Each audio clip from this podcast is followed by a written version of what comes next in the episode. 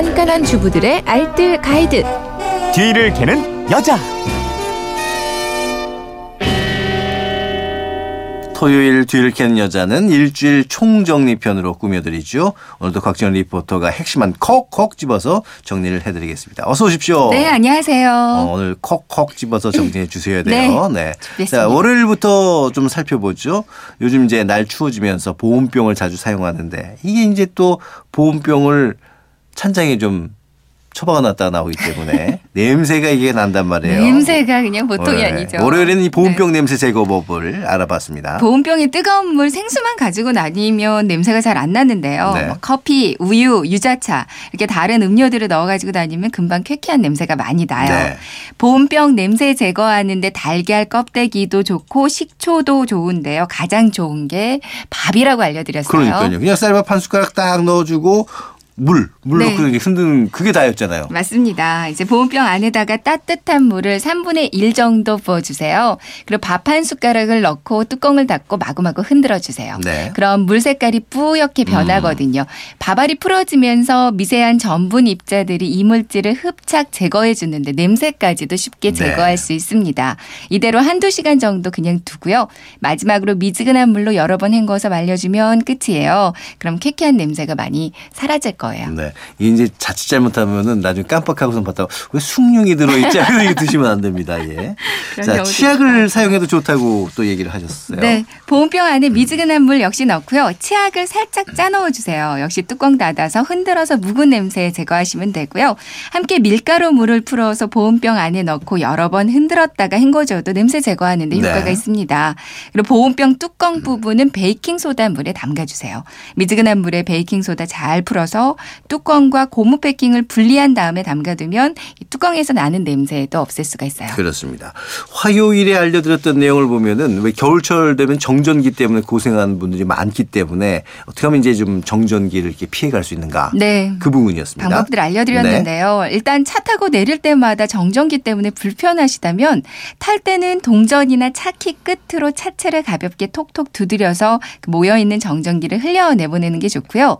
내릴 때는 차 문을 먼저 열고 한쪽 손으로 차 문짝을 잡으면서 발을 내딛는 게 좋다고 합니다. 네. 이제 겨울철에 많이 덮는 극세사 이불도 정전기가 그렇죠. 심하잖아요.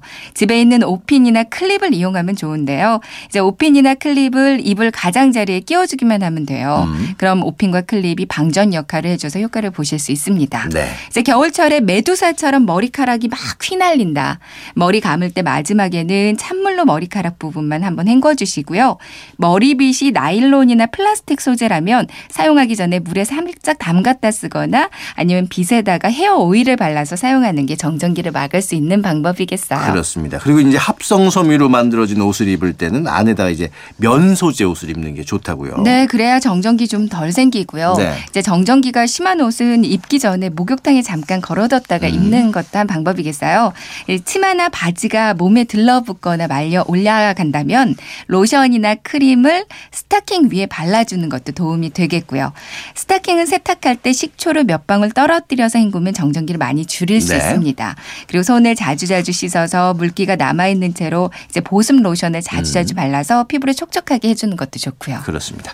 그리고 이제 겨울철 되면 짙은 색상 옷 많이 입게 되는데 이 짙은 색상 옷은 세탁하다 보면 물 빠짐이 심하단 말이에요. 네. 그래서 수요일에는 이 짙은 색 옷 물 안 빠지게 하는 방법 이걸 또 살펴봤습니다. 네, 짙은 색상의 옷들, 특히 검은색의 옷 빨다가 물 빠져서 당황했던 경험들 아마 한두 네. 번쯤은 다들 있으실 거예요. 새 옷은 반드시 단독 세탁을 해줘야 음. 되고요.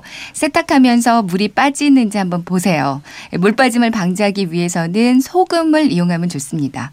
이제 미지근한 물에 굵은 소금을 완전히 녹여주는데 네. 이제 소금과 물이 1대 10 비율로 소금물을 음. 만들고요. 여기에 새 옷을 담가두고 한 1, 20분 후에 세탁해주면 물 빠지는 걸 예방할 수 있어요. 그렇습니다. 그리고 특히 검정 옷에는 맥주를 이렇게 물에 타서 어, 쓰면 좋다고 하셨어요. 네. 대야에 맥주와 물을 1대2 비율로 잘 섞고요. 검은색 옷을 넣어주세요. 조물조물 이 상태로 10분 정도 담가주시고요. 네. 10분 후에 원래대로 세탁해주면 물 빠짐이 훨씬 줄어듭니다. 아니면 린스와 물을 역시 1대10 비율로 섞고요. 여기에 옷을 담갔다가 빨아줘도 도움이 되겠고요. 네. 그리고 청바지도 물 빠짐 없이 세탁하는 방법 요거는 이제 찬물로 세탁을 하는 거. 청바지 세탁할 때는 지퍼와 단추를 모두 다 잠궈 주세요. 네. 청바지는 뒤집어 세탁해 주는 게 좋고요. 그리고 중성세제에 찬물을 조금 풀고요. 그러니까 음. 찬물에다가 중성세제를 조금 풀고 조물조물 손빨래를 해주거나 아니면 세탁기 울코스로 울코스, 빨아주면 예. 됩니다. 여기에 역시 굵은 소금을 조금 섞어주면 변형되는 것도 막아주고요. 세탁 시간은 가급적 짧게 하시는 게 좋고요. 그렇습니다. 그리고 요즘 이제 주방에서 하수구 냄새가 심하다는 문제가 많아서 어, 목요일에 이 하수구 냄새 방지법을 또 살펴봤죠. 네, 겨울에는 아무래도 창문을 꼭꼭 닫고 생활하다 보니까 하수구, 배수구 냄새가 좀 많이 날수 네. 있어요. 먼저 싱크대 안에 통이 오래된 경우에도 냄새가 심할 수 있고요. 또 싱크대에서 나온 배수관이 바닥 하수관에 그대로 꽂혀 있는 구조의 집. 그러니까 배수관과 그 하수관 연결 부위에서 냄새가 많이 날수 네. 있습니다.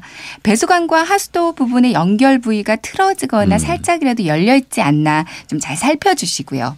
만약에 틀어졌다면 이음새 부분을 비닐로 틀어막거나 모든 틈을 테이핑해 주는 것도 방법입니다. 그렇습니다. 근데 이제 좋은 거는 역시 주기적으로 청소를 해주는 거.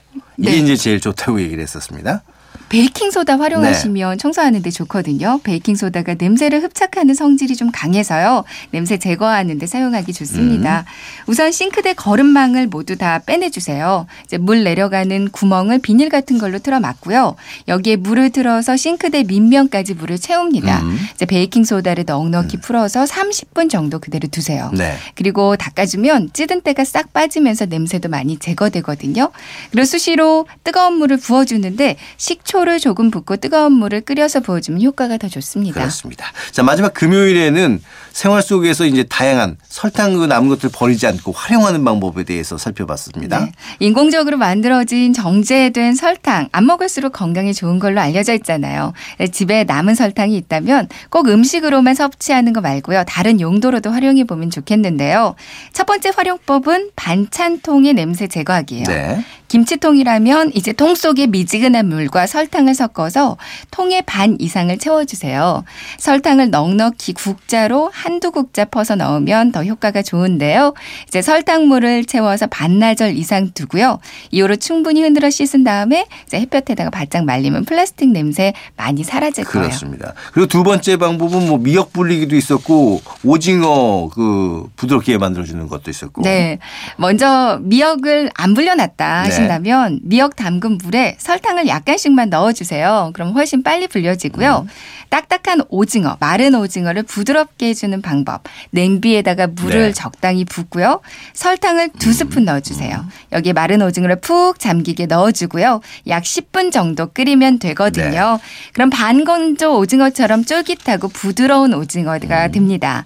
이제 냉동한 고기를 빨리 녹여야 할 때는 설탕물 만들어서 냉동 고기를 담가주면 육즙 도 많이 안 빠지고 빨리 해동할 수 있어서 네. 좋고요. 뭐 이 밖에도 옷에 기름이 튀었을 때이 물과 설탕을 반씩 섞어서 얼룩진 부분에 묻히고요. 손으로 비벼서 세탁하면 기름때가 쉽게 제거될 음. 거예요. 기름때 가득한 가스레인지 부분이나 미끌미끌한 접시 닦을 때도 설탕을 살짝 뿌려서 닦아주면 금방 제거돼서 좋고요. 또 욕실 세면대 찌든 때가 꼈을 때 설탕을 조금씩 뿌려서 살살 문지르면 이제 세면대도 아주 깔끔하게 닦을 수가 있어요. 네. 이렇게 해서 일주일치를 총 정리를 했습니다. 자, 주말판 뒤를 캐는 여자 곽지연 리포터와 함께 했고요. 다음 주에도 알찬 정보 기다리고 있겠습니다. 고맙습니다. 네, 고맙습니다.